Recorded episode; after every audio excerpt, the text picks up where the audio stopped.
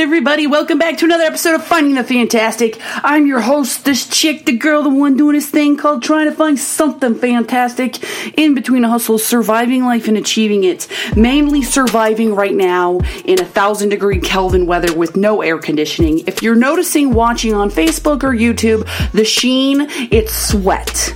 I don't wear headbands because I think I look cool. I wear them to catch the sweat. When you're a heavy sweater, this is how you find your fantastic, okay? So let me get a holla and a shout out to all my heavy sweaters out there wearing the headbands and the backwards caps, keeping the sweat out of the face. Anyways, I want to talk today about doubt.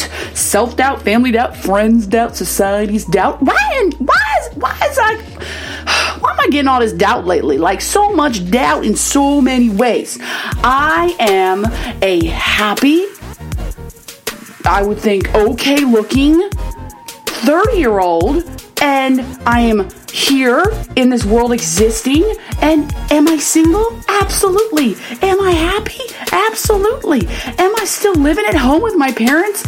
Absolutely. But it's not like a freeloaded ride. We're basically the best roommates you'll ever have in your life. I pay rent. I do all this stuff. Then, and, and then and then I'm doing this thing called Finding the Fantastic. I'm running a podcast. I'm trying to make it happen. But no, we gotta have all the doubters out there. I get it from friends. I get it from family. I get it from society. I get it from all these people out there going, oh, but you got 30 year old single still living at home uh, talking into a microphone. yes. And you know what? If on my tombstone it says died at age 31, single, talking into a microphone, but happy as hell, I'm I'm golden. I'm good. But I'm not gonna lie, the self doubt sometimes, like the self doubt, that that gets me. That just rubs me the wrong way. It's like a bad piece of bologna on a sandwich. It's just sometimes it doesn't go so well if it, you left it out and it's a little stale on the edges. Self doubt can get me, and so like when friends and family and society doubts me and everything and what I'm trying to do, it like infiltrates my mind, and then comes the real demon. That's the inner voice, Colleen. That girl, I got words for that girl sometimes because she could just run me right out. I mean, right out of this room. Oh my goodness. All the self doubt that's coming. And I'm just curious, people, I'm sure other people have this huge self doubt. Do you have self doubt? I mean, I got loads of it. And you know what? I think it's only fueling my fire. To be honest with you, I'll go through like a couple hours being like, can't, I'm not going to be successful at a podcast. Or, yeah, I'm single. Oh, uh, uh. and I let society and stereotypes like draw into me and make me feel like I'm doing something wrong because other people doubt it. And then I'm like, whoa, whoa, whoa, whoa, whoa. Hold my whiskey. I think I'm actually going to do all this and be phenomenal at it. Because I don't want to be good at the mundane. I want to be phenomenal at the fantastic. I want to achieve bigger things. And in order to achieve crazy big things and out of the box things, people actually have to doubt it.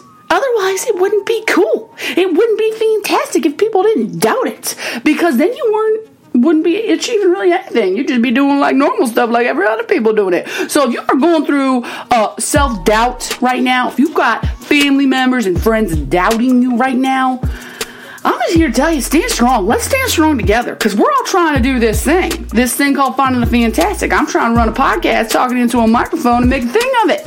What are you trying to do? What are you trying to do that you get the, the self doubt talks, you know, from the people who are like, they're just like, man, you don't know what you're doing. Or did you see Colleen? Oh my God, that girl's still living at home. You guys see the sweat I'm working up?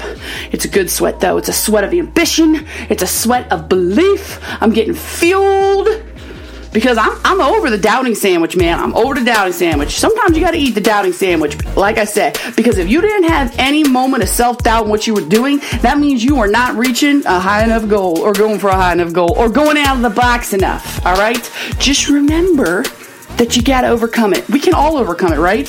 I'm a huge self doubt talker. Anyways, all right, subscribe. We're on Spotify now, which is pretty phenomenal and fantastic. So check us out on Spotify, iTunes, podcast, Facebook, YouTube, all the socials. It's cool stuff. We're trying to make a thing called Fun and Fantastic, like a thing. So, anyways, I'm out. I gotta go.